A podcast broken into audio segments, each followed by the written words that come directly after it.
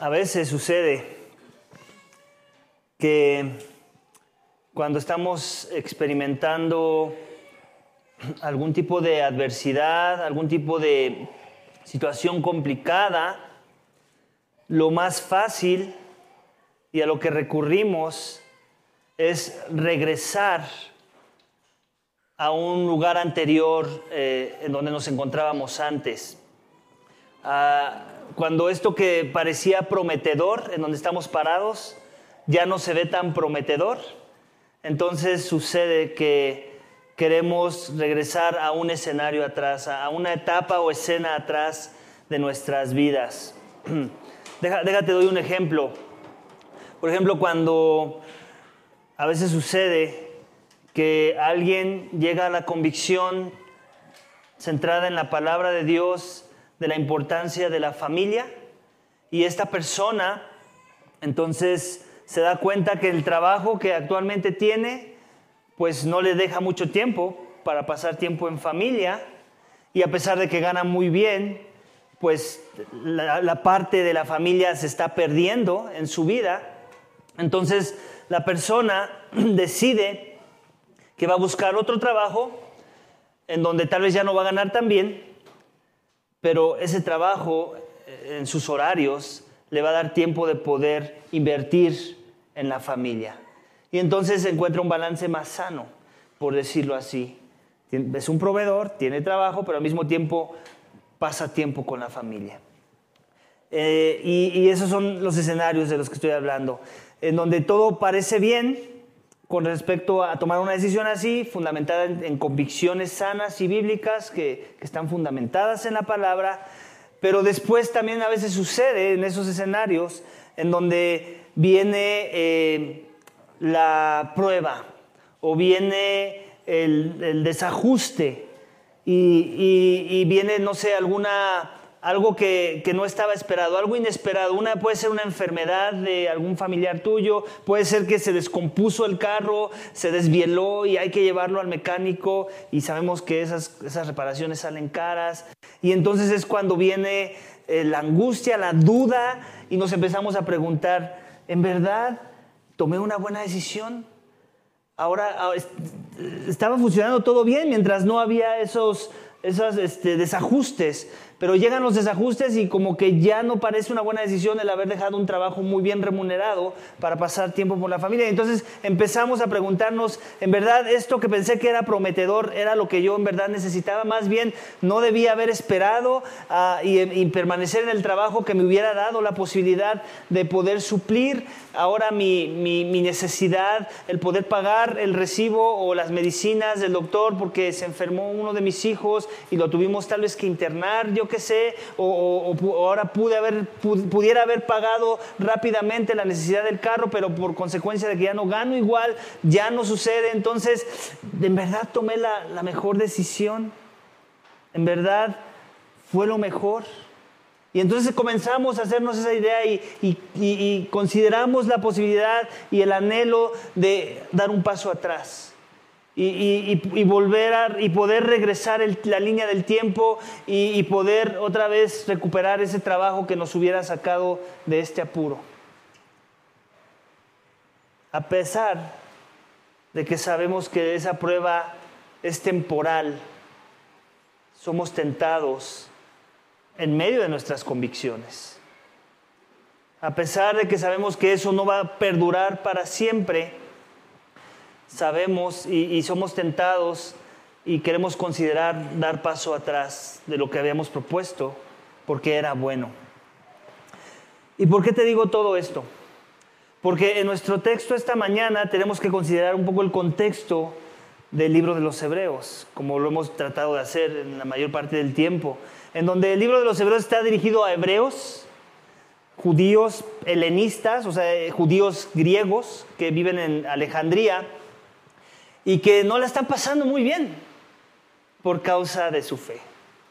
En realidad, cualquier carta que tú leas de Pablo o de cualquiera de los apóstoles, una de las cosas que tienes que siempre asumir cuando llegas a, empiezas a leer esa carta es que la comunidad a la que ha sido escrita esa carta no la está pasando muy bien.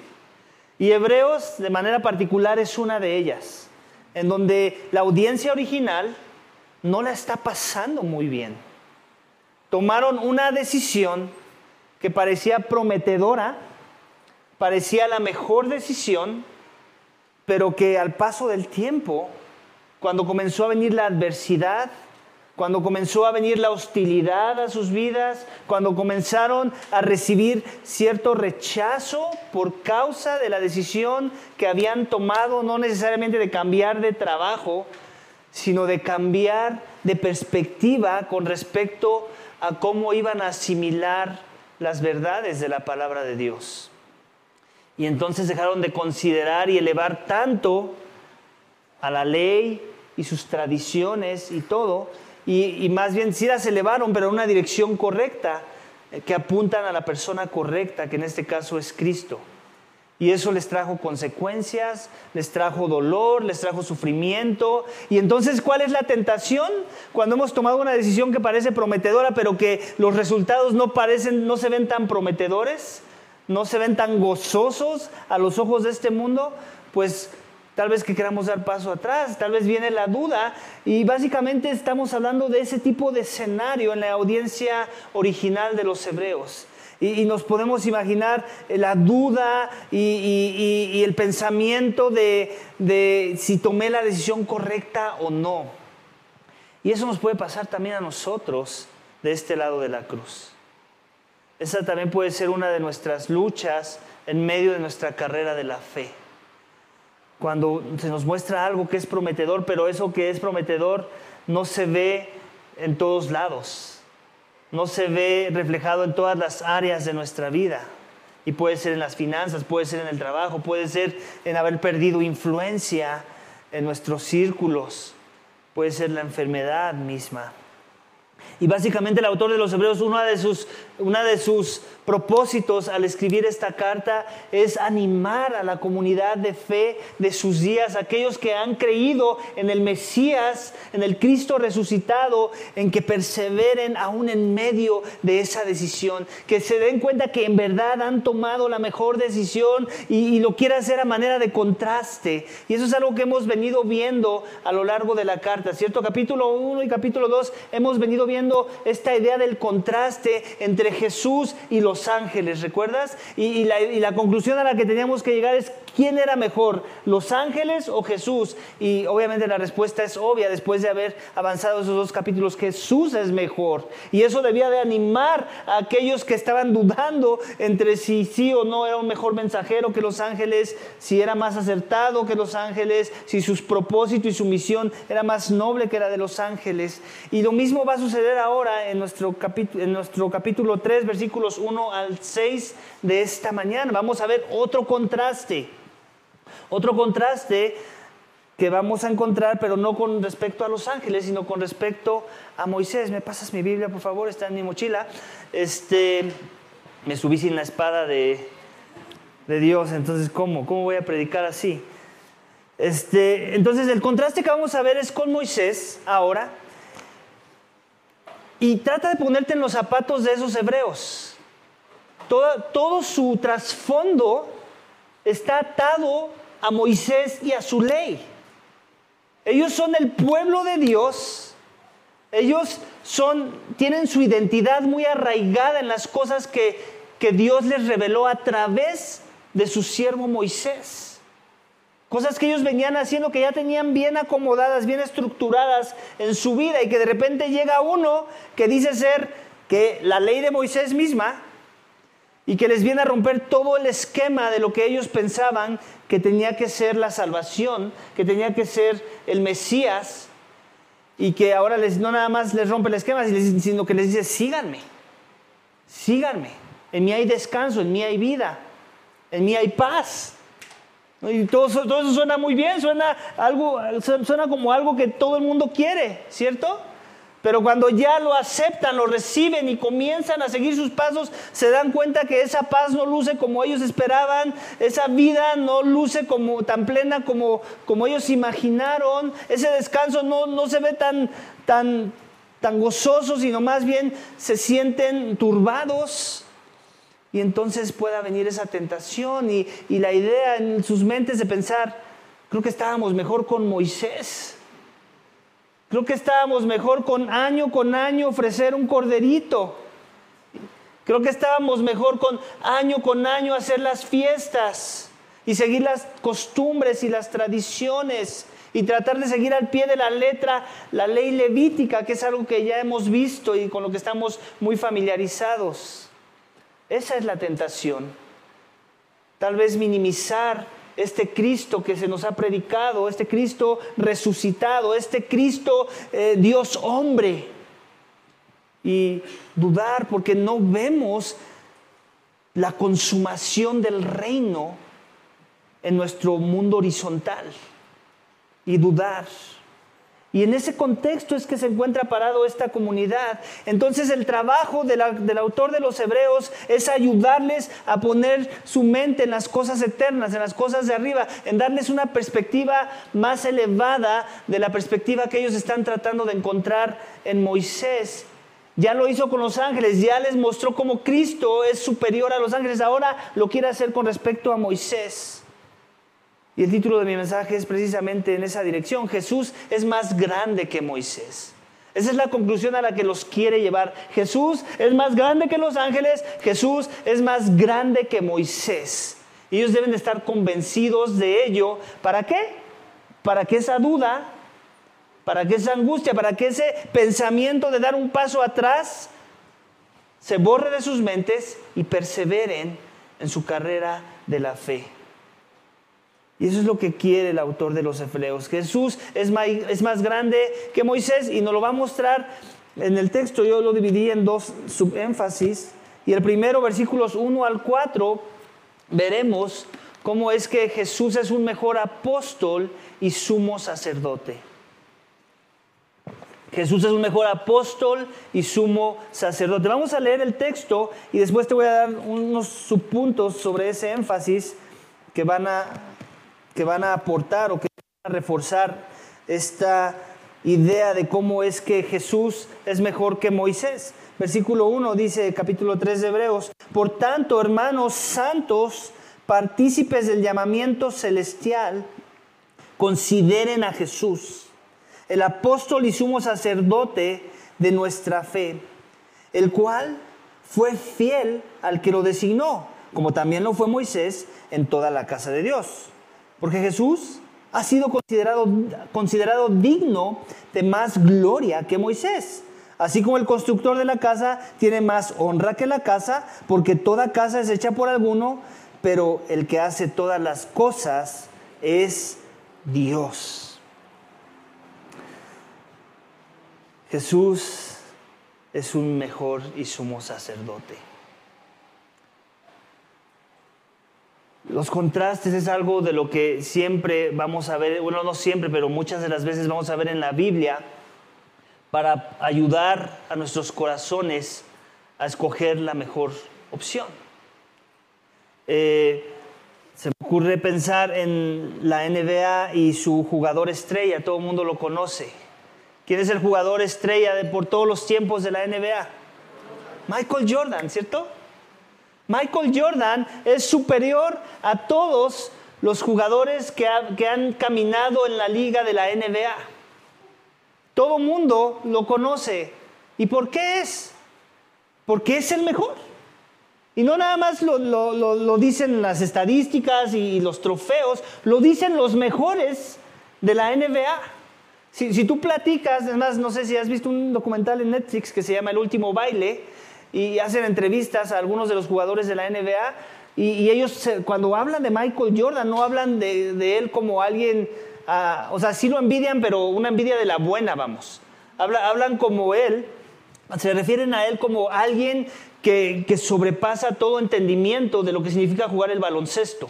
Aún puedes ver eh, argumentos de, así, sabemos que son exageraciones, pero eh, argumentos en donde ellos mencionan, en realidad cuando lo veíamos, jugar decíamos, este no viene de este planeta. O sea, esos eran los argumentos de gente que jugaba bien el básquetbol. ¿Ok? ¿Por qué? Porque podían ver a alguien superior a ellos. Alguien que, que en verdad jugaba el básquetbol como nunca nadie lo había hecho frente a sus narices. Y como ellos nunca podrían haberlo jugado. O sea, en realidad era un ícono, era un ídolo Era algo fuera de serie, Michael Jordan. Y por eso es que se hizo tan famoso, y por eso es que es tan millonario, y por eso es que tiene tanta influencia en el mundo del básquetbol. Entonces, los contrastes a qué nos ayudan? A ver que hay cosas buenas, pero que también hay cosas mejores. Y si yo te preguntara esta mañana, tú me dijeras, hoy como que estoy interesado en jugar básquetbol y, y, tengo la opción de escoger a Shaquille O'Neal y a Michael Jordan, yo creo que sería tonto pensar que ibas a escoger a Shaquille O'Neal como tu coach, ¿cierto? Lo más seguro es que cualquiera de nosotros en esa posibilidad, asumiendo que existiera esa posibilidad, escogeríamos lo mejor.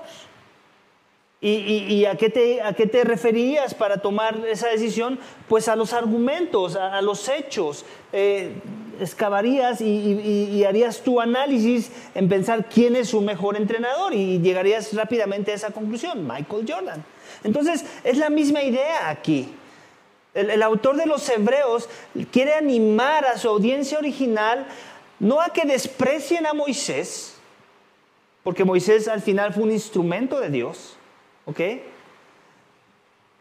No a que lo desprecien, pero sí a que lo pongan en su lugar adecuado, donde Dios lo, donde Dios lo puso para exaltar al que es como el Michael Jordan de la NBA. En otras palabras, Moisés fue bueno, fue un instrumento en las manos de Dios, fue fiel. Ahí está hablando de la fidelidad de Moisés. Y antes de, avanzar a esa parte, quiero que pongas mucha atención cómo inicia. El por tanto sigue siendo una advertencia, como la advertencia que vimos al inicio del capítulo 2. Por tanto, debemos prestar mucha mayor atención a lo que hemos oído. Es capítulo 2 y capítulo 3. Por tanto, hermanos santos, sigue siendo un acumulado de las advertencias que ya nos ha venido dando el texto. En otras palabras, se han hecho argumentos, hemos llegado a conclusiones, por tanto, hay algo que nos toca hacer.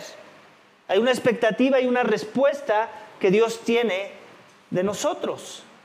Y Él quiere que tomemos la mejor decisión en base a todo lo que ya se ha dicho. Por tanto, hermanos santos, y esto aquí debería de, empezar a, a prender bombillos en nuestras mentes hermanos santos. ¿Recuerdas que Hebreos, algo de lo que dije cuando predicamos Levíticos, es que Hebreos nos hacía ese contraste entre lo que, lo que veíamos en la institución del tabernáculo y los sacrificios y un mejor tabernáculo, un mejor sacrificio, un mejor sacerdote? Entonces, parte del por qué tenían que pasar todos esos rituales es para ellos ser declarados santos delante de Dios y poderse acercar a su presencia, que es donde moraba el tabernáculo. Tenían que hacer rituales para ser declarados santos, para verse como santos y dignos de entrar a la presencia del más santo, que es Dios. Eso había que hacer año con año, tenían que seguir un sistema bien riguroso de reglas que ya vimos en Levítico y que en verdad eran imposibles de cumplir al final del día. Entonces ellos necesitaban algo mejor para ser declarados santos. Y, lo que me encanta de cómo inicia nuestro capítulo 3 es con esta palabra, hermanos santos. A todos ya los está declarando santos, todos los que en verdad son hermanos ante los ojos de Dios y desde la perspectiva del autor de los Hebreos, son santos.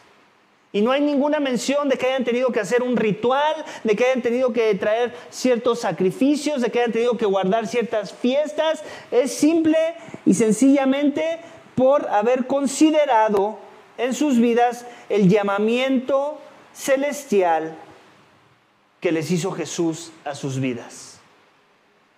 Es ese llamamiento y la respuesta a ese llamamiento la que los hace acreedores de ese perfil, de ser declarados santos delante de Dios. En otras palabras, no dependió de ellos el perfil, dependió de aquel que los llamó. Y por eso la advertencia, por tanto, hermanos santos, partícipes del llamamiento celestial. ¿Quién hizo el llamamiento? Dios. Consideren a Jesús. En otras palabras, si estabas considerando otra cosa, la estás regando. No vayas a ese lugar. Considera a Jesús. Si, si, lo que estás buscando es la santidad, no vayas por un corderito no vayas a ofrecer sacrificio. Mejor considera a Jesús. Y la santidad se va a decir de tu persona. y, luego nos dice, ¿quién es ese Jesús? El apóstol y sumo sacerdote de nuestra fe. Entonces, ¿con qué está asociando esas, esas dos roles que vimos instituidos en la ley levítica? El llamado, el apóstol, en el contexto en el que lo estamos viendo aquí, la palabra apóstol significa enviado. El enviado, un enviado. Eso significa apóstol. Sumo, sumo sacerdote, ah, traigamos todo nuestro equipaje que, que vimos en Levítico. ¿Quién era el sumo sacerdote? Era el sacerdote que año con año podía entrar al lugar santísimo después de haber hecho una serie de rituales de limpieza y de purificación y con el correcto sacrificio para poder acercarse al lugar santísimo, donde solamente el sumo sacerdote podía entrar año con año, pero antes tenía que ofrecer sacrificio primero por sus propios pecados y luego por los pecados del pueblo. Entonces, este sumo sacerdote no está asociado con haber hecho esos sacrificios en un inicio, aunque sabemos que es parte de la conexión que hay que hacer. El mismo fue el sacrificio, el mismo es el sacerdote perfecto que necesitábamos para que todo el demás sistema de sacrificios terminara cancelado, expirado. Cristo es ese apóstol Cristo es ese sumo sacerdote que es mejor que aquellos que tenían que limpiarse por sus propios pecados en base a un sistema de sacrificios. Ese es el tipo de mensajero que el autor de los Hebreos quiere que no perdamos de vista. Ese tipo de enviado. Dice, el cual fue fiel a lo que al que lo designó como también lo fue Moisés en toda la casa de Dios. Entonces, en otras palabras, no, no está minimizando a Moisés, pero sí los está contrastando para que veamos quién es un mejor sacerdote. Recuerda también Moisés fungió como sacerdote al inicio cuando se instituyó eh, el sistema de sacrificios. Él fue el que ungió a los sacerdotes de, los levitas, en este caso Aarón y su descendencia. Entonces Moisés fue fiel, Moisés habló, ¿recuerdas cuál era esa palabra que se repetía todas las veces al inicio del capítulo, de alguno de los capítulos de, Levítico? ¿Recuerdas cuál era? El Señor habló a Moisés y di esto y di el otro. Y entonces él era su enviado, iba y les decía lo que tenían que decir. Él fue fiel. Ellos pudieron tener toda su ley para entonces poder funcionar como el pueblo de Dios. Y, e, Moisés fue el instrumento, fue su enviado. ¿Ok? Entonces fue las dos. También fue un, apóstol, por decirlo así, y un, y un sacerdote que instituyó el sacerdocio levítico. En el caso de Jesús, él es algo mejor, el cual fue fiel al que lo designó, como también lo fue Moisés. ¿Quién designó a Jesús? ¿Quién designó a Jesús? Su Padre.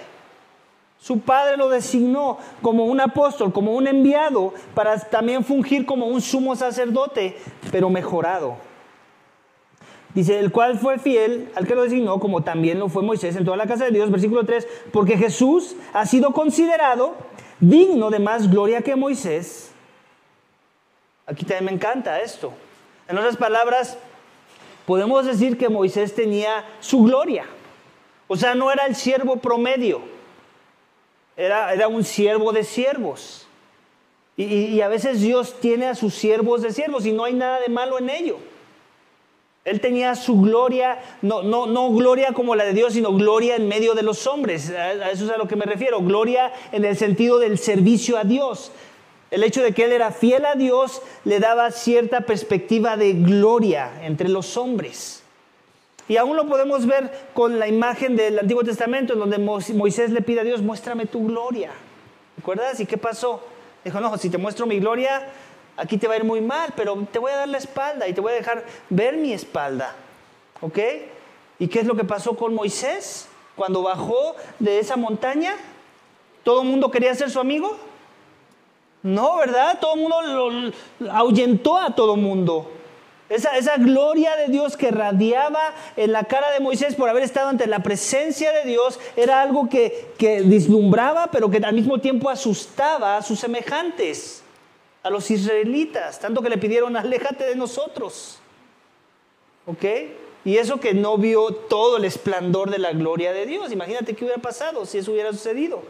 Entonces, también hay un sentido en que esa conexión que él tenía con su Dios, como un siervo de Dios, pero en una posición pues elevada, lo hacía digno de, de gloria. Y aquí no estamos diciendo que hay que glorificar a los hombres como para adorarlos, pero, pero sí hay que honrar cuando son usados en una dirección correcta que primeramente glorifica a Dios. Y ese fue Moisés, fue fiel, la Biblia lo dice, fue fiel, aunque sabemos nosotros, cierto, hemos leído más de Moisés, que no en todo fue fiel. De hecho, no pudo entrar a la tierra prometida, ¿recuerdas? Pero el texto no se está enfocando en sus fallas, se está enfocando en sus aciertos. No para que le menosprecies, sino para que lo compares y al compararlo llegues a la conclusión de que Jesús es mejor. Eso es lo que quiere hacer el autor de los Hebreos, porque Jesús ha sido considerado digno de más gloria que Moisés, así como el constructor de la casa tiene más honra que la casa. Ahora, ahora como que parece que está hablando de cosas que ya no hacen sentido. El constructor de la casa, entiendo lo de la parte de la gloria, pero ahora ¿qué tiene que ver este tema con la casa? Ah, bueno, me lo va a explicar, porque toda casa es hecha por alguno, pero el que hace todas las cosas es Dios. Entonces, aquí se nos va a aclarar más esta idea de la casa en versículo 6 y leemos, pero Cristo fue fiel como hijo sobre la casa de Dios, cuya casa somos nosotros. Entonces, ¿a qué casa se está refiriendo? A los creyentes. ¿En dónde estaba antes, en dónde reposaba la gloria de Dios en el en Levítico? ¿Recuerdas? En el templo. Pero aquí ahora aquí está hablando de la misma idea, del mismo concepto, pero en una perspectiva diferente. Ya no tiene que ver más con el templo. Esa gloria que, representa a Cristo, que es igual a la gloria que, que se representaba en el contexto levítico, ya no va a morar en un cuartito construido con materiales de la tierra ahora va a morar en la casa de Dios, en el cuerpo de Cristo, en los creyentes, aquellos que han sido llamados a un llamamiento santo. Aquellos que buscaban la santidad a través de un sistema de sacrificios y ahora la pueden encontrar a través de un correcto sacrificio, a través de un correcto intercesor, un sumo sacerdote, que en este caso es Cristo. Entonces vemos que Cristo presentó un mejor sacrificio que la ley de Moisés. Ese es un subpunto bajo mi primer punto. Más glorioso. Porque llenó no, no, no la gloria de Dios en un espacio, sino en los corazones de aquellos que en verdad han creído en ese sacrificio. Y Él creó la casa que Moisés cuidó. Eso es algo que también lo hace grande. Y, me encanta, en la Biblia a veces es difícil encontrar textos donde hagan alusión a la, deidad de Jesús, ¿cierto? Obviamente, no que no los haya, pero tienes que, seguir el flujo del argumento y llegar a conclusiones y hacer conexiones basadas en mucha lógica. En este caso no hay mucha lógica que, que agregarle, dice versículo 4, porque toda casa es hecha por alguno, pero el que hace todas las cosas es Dios. ¿Quién hizo la casa? ¿Quién es el que hace la casa, el que construye la casa? Dios dice. Pero antes que nos dice, porque Jesús es más digno, perdón, versículo 3, porque Jesús ha sido, no en el 2, el cual fue fiel al que lo designó, como también lo fue Moisés en toda la casa de Dios, porque Jesús ha sido considerado digno de más gloria que Moisés, así como el constructor de la casa tiene más honra que la casa. Entonces, está haciendo un contraste, ¿cierto? Jesús y Moisés. La gloria de Moisés y la gloria de Jesús, ¿cierto? Pero después ya nos explica, porque toda casa es hecha por alguno. Entonces, tenemos que seguir la idea del contraste que está haciendo. Moisés fue fiel en el cuidado de la casa, pero Jesús es el que hace todas las cosas. Esa es la conclusión a la que tenemos que llegar y entonces asumir lo que el texto está asumiendo. Cristo es la deidad. Él es el constructor de la casa. Él creó la casa que Moisés cuidó y por eso es mejor. Por eso es mejor y digno de toda alabanza, digno de todo honor, digno de que, de que abandonemos a Moisés, por decirlo así, no porque haya sido malo, sino porque él nada más estaba siendo un administrador de lo que Cristo vino a recrear. ¿Y recuerdas el lenguaje del Nuevo Testamento? Somos nuevas criaturas en Cristo. Él regenera nuestros corazones en el poder del Espíritu. El Espíritu hace morada en los corazones de aquellos que han sido llamados de tinieblas a luz. Y ahora Cristo gobierna sobre los corazones de aquellos que son su pueblo y que están siendo y que están conformando una, una casa, un, un templo santo para Dios. Nosotros también vemos ese lenguaje en el Nuevo Testamento, que somos llamados la casa de Dios, también somos llamados el templo de Dios, el pueblo de Dios. Y esa es la idea, Cristo es mejor. Los, la audiencia original lo tenía que entender para no desviar sus mentes por causa de la tribulación. Otra cosa que vamos a ver en el segundo énfasis de nuestro texto esta mañana, que Cristo es una mejor esperanza para la casa de Dios. En Moisés ellos encontraron esperanza, ¿recuerdas? Moisés fue fiel, pero no era lo mejor. Moisés los libró de la esclavitud en Egipto, pero Cristo los iba a librar de la esclavitud de sus pecados. Moisés los libró de la muerte eh, por causa de la persecución de los egipcios y Cristo los iba a librar de la muerte eterna. Moisés trajo juicios y convirtió el, el agua en sangre. Cristo convirtió el agua en vino. Jesús fue mejor en todas sus capacidades. Versículo 5 dice, Moisés fue fiel en toda la casa de Dios como siervo para testimonio de lo que se iba a decir más tarde. ¿Qué es eso que se iba a decir más tarde? Pues todo lo que los profetas hablaron, todo lo que vino después de los cinco libros de Moisés. Moisés fue fiel, él fue un digno siervo. ¿Para qué? Para testimonio de lo que se iba a decir más tarde. Dice, pero Cristo, este es otra vez el contraste, pero Cristo fue fiel como hijo sobre toda, sobre la casa de Dios cuya casa somos nosotros, si retenemos firmes hasta el fin nuestra confianza y la gloria de nuestra esperanza. Entonces podemos ver que Cristo es, su fidelidad es perfecta, ¿cierto? Su fidelidad es perfecta y por eso es que podemos tener esperanza. Porque Él es un mejor sacerdote, ofreció un mejor sacrificio y podemos descansar en ello. Ya no tenemos que preocuparnos en si voy a llevar yo el correcto sacrificio, si mis obras cuentan, si, si algo de lo que yo vaya a hacer va a ayudar para que yo gane el favor de Dios. Ya nada de eso se tiene que considerar. Cristo es suficiente, Él es mejor. ¿Quién de aquí se quiere, levante la mano, quién de aquí se quiere someter a un sistema de obras muertas? De obras que dan apariencia de piedad, pero que no mortifican la carne. ¿Quién de aquí se quiere esclavizar a un sistema religioso para ganar el favor de Dios sabiendo que va a fallar? Sabiendo que va a haber algo que no va a poder llegar al estándar. Es locura. Pero desgraciadamente la mayoría de las religiones del mundo de eso se trata del performance, del desempeño, de qué, dime qué es lo que hay que hacer, denme la lista de las cosas que tengo que hacer, cuando hay una mejor esperanza. No hay nada que yo tenga que hacer para limpiar la casa. Cristo la tuvo que demoler y volver a construir.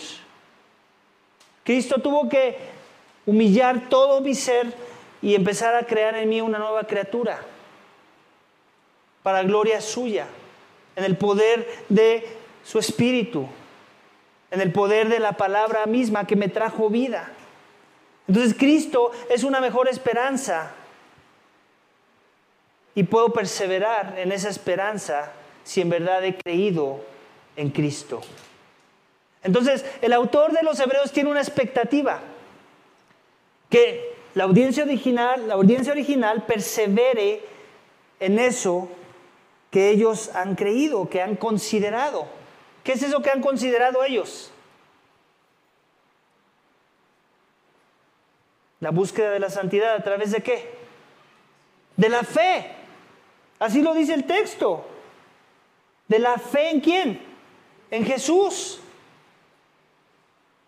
El autor de los errores está diciendo, esa fue una buena decisión. Ahí quédense. No traten de regresar atrás. Moisés no es mejor, ese es un engaño del diablo. No porque fuera malo, sino porque ahí no van a encontrar la justificación, ahí no van a encontrar vida. La, la ley los condena. La ley los condena. Sin embargo, muchos seguimos atrapados en este sistema religioso de salvación por obras, ¿cierto? No importa si vas a una iglesia o no importa si tú mismo te has creado tu propio sistema y, has tenido una clasificación de cosas que para ti son buenas o malas y que son dignas de muerte o no, son dignas de ser enviado al infierno o no. Todo el que es el hombre natural sin Cristo, que no tiene el Espíritu Santo de Dios morando en él, va a querer buscar una salvación, un sistema de obras muertas para encontrar favor con Dios. Y el autor de los Hebreos aquí nos está diciendo, no, le está diciendo a los judíos, no, no regresen a Moisés, Jesús es mejor. No regresen a los sacrificios de Moisés a través de un sistema de sacrificios que los sacerdotes levitas tenían que, que hacer. Vengan a un mejor sacerdote. Vengan a un mejor sacrificio. Vengan a un mejor enviado que Moisés. Y básicamente ese es el mensaje. Cuando vienes en verdad, cuando tu confianza está arraigada en, eso que has considerado, entonces eso que hemos considerado lo retenemos con firmeza hasta el fin, nuestra confianza y la gloria de nuestra esperanza. ¿Dónde está nuestra confianza ahora? Ya no más en mis obras, ya no más en mi performance, ya no más en mi búsqueda de limpiarme yo de mis pecados. Ahora está en aquel que se ofreció a sí mismo por causa de los pecados. Ahora está en aquel que es muchísimo superior a los ángeles. Ahora está en aquel que no es cualquier hombre, sino que es el Dios hombre y que vino a este mundo a compadecerse por el pecador, a llevar las cargas del pecador la carga de la condena por el pecado que trae muerte, por la cual tenían que morir año con año animalitos en ese sistema de sacrificios. Les está diciendo, no regresen a los vestigios de la ley. Vengan a aquel que los libera de la condenación de la ley. Y ese es Jesús. Él es mejor. Jesús es mejor. Y la pregunta que nos tenemos que hacer aquí, ¿cómo esto lo aplico a mi vida, pastor? A veces es tan sencillo como pensar en qué cosas estoy considerando actualmente mejores que Cristo. Tal vez no es, tu problema no es con el asunto con Moisés. Tal vez ese fue el problema de la audiencia original, que era judía. A nosotros nos cuesta trabajo porque nunca hemos ido a ofrecer un sacrificio con un animalito. Pero seguramente sí hay algo que estamos considerando mejor que Jesús. ¿Y cómo lo puedes saber? Te puedes preguntar, ¿y eso cómo lo sé? Pues pregúntate en dónde estás, hacia dónde están yendo tus pensamientos la mayor parte del tiempo. Pregúntate hacia dónde estás invirtiendo tu tiempo la mayor parte del tiempo. Pregúntate en dónde estás priorizando cosas y por qué. ¿Cuáles son tus prioridades? Todo eso revela si hay algo que estás considerando como mejor que Jesús. Algo en donde estés poniendo tu descanso más que en Jesús. Cuando viene la prueba, cuando viene el sufrimiento, te está ahogando tu sufrimiento o dices, sí, mi sufrimiento duele, pero Jesús es mejor. Y aún en medio del sufrimiento lo quiero glorificar. Aún en medio del sufrimiento, Él es digno porque Él es más glorioso que mi sufrimiento. Aún en medio de la angustia, aún en medio de la carencia, aún en medio de la enfermedad, aún en medio de lo que sea, de, de la muerte de mi familiar querido, Jesús es mejor. Y eso te levanta. Y eso te ayuda a que continúes porque sabes y entiendes que has sido el beneficiario, el depósito de un llamamiento santo. Y Dios tiene expectativas de que perseveres en Él, como si en verdad retienes firme hasta el fin tu confianza y la gloria de tu esperanza. Hay un sentido en el que nosotros no creemos que la salvación se pierde, pero sí creemos que si se ve que como que se perdiera, es porque en realidad nunca estuvo ahí. La salvación no se pierde porque no inició contigo, inició con el que hizo el llamado. Pero si tu vida se ve reflejada eh, en una perspectiva que podríamos llegar a conclusiones de que se está perdiendo, más bien mejor pensemos que nunca ha estado ahí. Porque cuando llega en verdad la salvación a la vida, entonces esta firmeza se va a ver. Y cuando entonces hace sentido cuando digamos el que persevera al último, ese será salvo, ¿cierto? Hay un pasaje por ahí del Nuevo Testamento que, habla en esa dirección. Y no está diciendo que, que trabajes tu salvación hasta que con tus buenas obras alcances el estándar de Dios. No está hablando de eso. Está diciendo de que el que en verdad es salvo va a perseverar y se va a notar. Tú lo vas a ver. Todo mundo se va a dar cuenta, no lo va a poder ocultar. Sus prioridades van a ser las correctas. Sus luchas con el pecado van a ser visibles. El arrepentimiento y la humildad se van a ver en progreso. Sus pasatiempos, lo que le llena, lo que ama, lo que odia,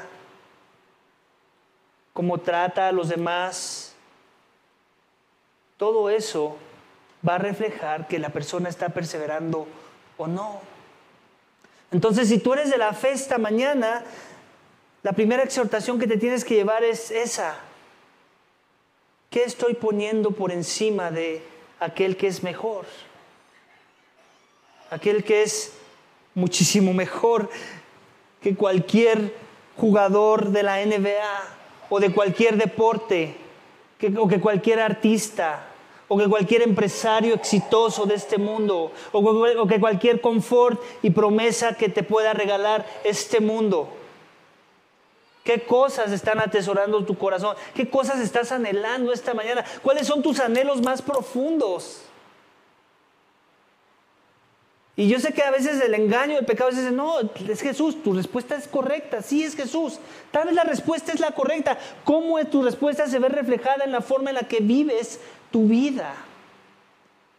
¿Cómo se está viendo Jesús mejor en la forma en la que te sometes a tu empleador en tu trabajo?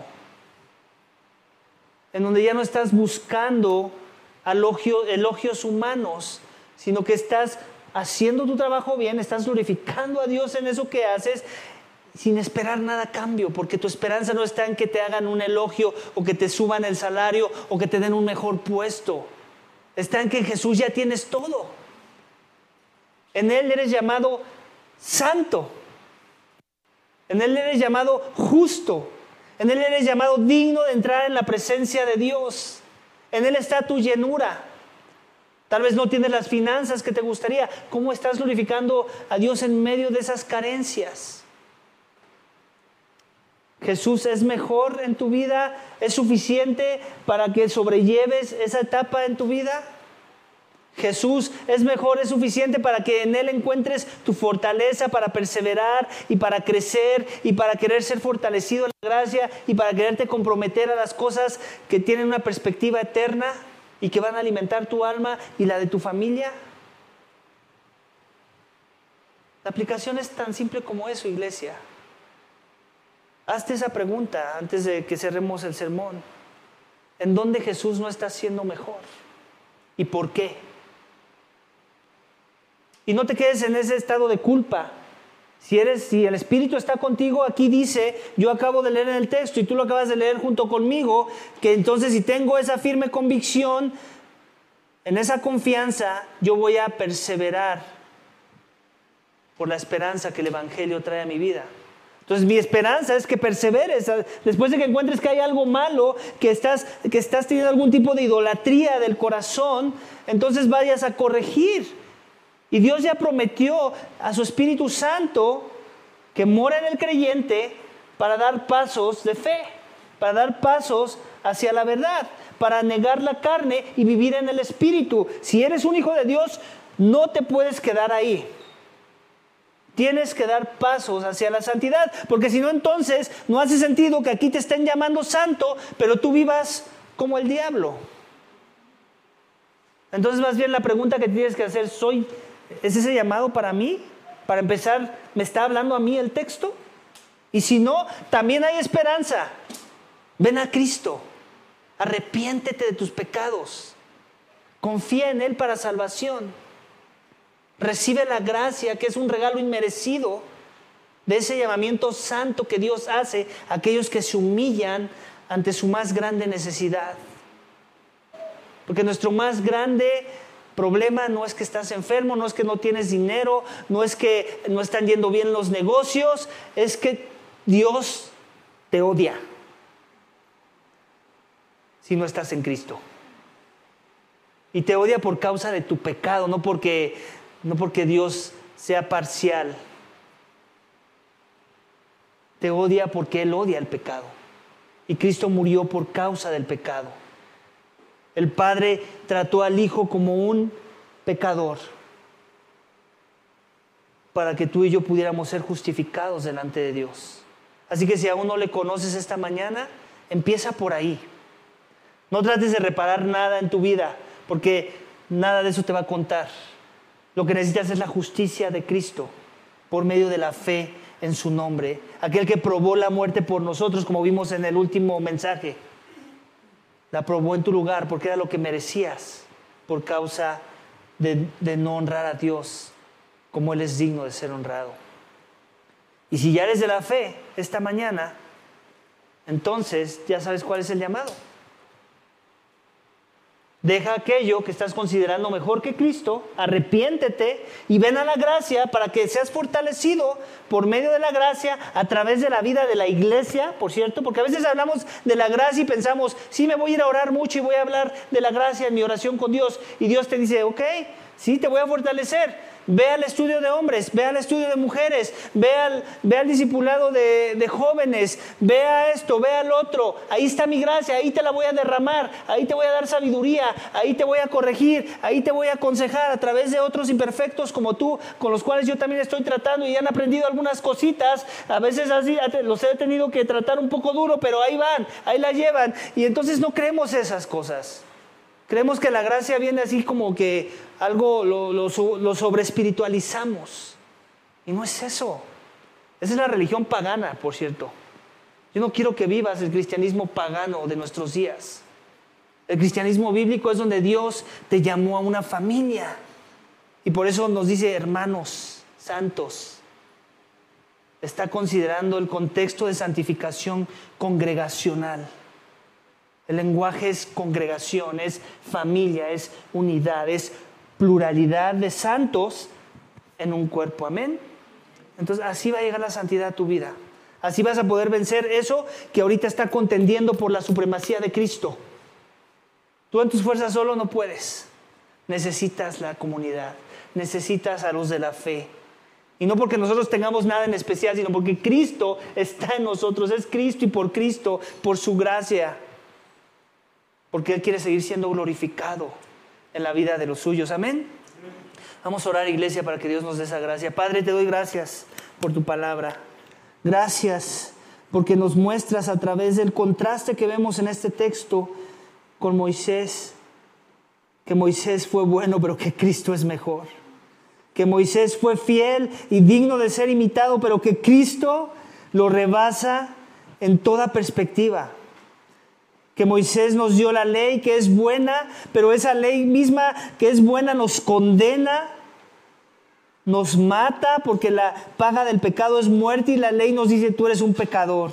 Tú no llegas al estándar, no eres suficiente, necesitas la gracia de Cristo, un mejor sacerdocio, un mejor enviado, un mejor sacrificio, una mejor redención, un mejor llamamiento a la santidad. Y ese no es en tus fuerzas, es en el poder de aquel que resucitó a Cristo de entre los muertos, que te da el Espíritu y que te da la palabra, que te transforma y que te cambia de tal forma que Cristo se convierte en tu única esperanza. Señor, ayúdanos a que esta mañana Cristo sea nuestra única esperanza. No permitas que sean nuestros corazones desviados y orgullosos en pensar que hay algo que tenemos que hacer para ganar tu favor. Más bien humíllanos en reconocer que sí hay algo que hacer y es venir a Cristo, considerar a Cristo como dice el texto, porque Él es digno, porque Él es mejor, porque Él es superior, porque Él es la deidad encarnada que se dio a sí mismo para justificarnos delante de Dios. Ayuda, Señor, a tu pueblo a que si hay algo que estamos viendo como mejor que Cristo, Señor, perdónanos, perdónanos. Somos unos infieles, pero Cristo es fiel. Ayúdanos a perseverar, a no quedarnos ahí con los brazos cruzados y simplemente predicarnos el Evangelio y decir, pero Cristo es mejor. No, sí, Cristo es mejor y por eso es que tengo que vivir la santidad, por eso es que tengo que renunciar a la carnalidad, por eso es que tengo que dar prioridades sanas y bíblicas a mi vida para que las cosas vayan bien y no en esta perspectiva horizontal, sino en mi relación con Cristo y con mi Padre en los cielos. Ayúdanos, Señor a poder perseverar aún en medio de la angustia y del dolor y la aflicción que nos trae la vida, porque tenemos a Cristo y Cristo es mejor. Ayúdanos a no ensimismarnos de nuestros dolores, sino recordar que Cristo sufrió más, sufrió lo peor en nuestro lugar, para que dijéramos, viéramos nuestros dolores como nada comparados con la gloria venidera y la esperanza que Cristo nos da cuando hemos en verdad creído en Él. Gracias por este tiempo, Padre. Fortalece a tu pueblo y salva a muchos que aún no han descansado en Cristo para salvación. Todo esto te pedimos y te damos gracias en el nombre de tu Hijo amado Cristo Jesús. Amén.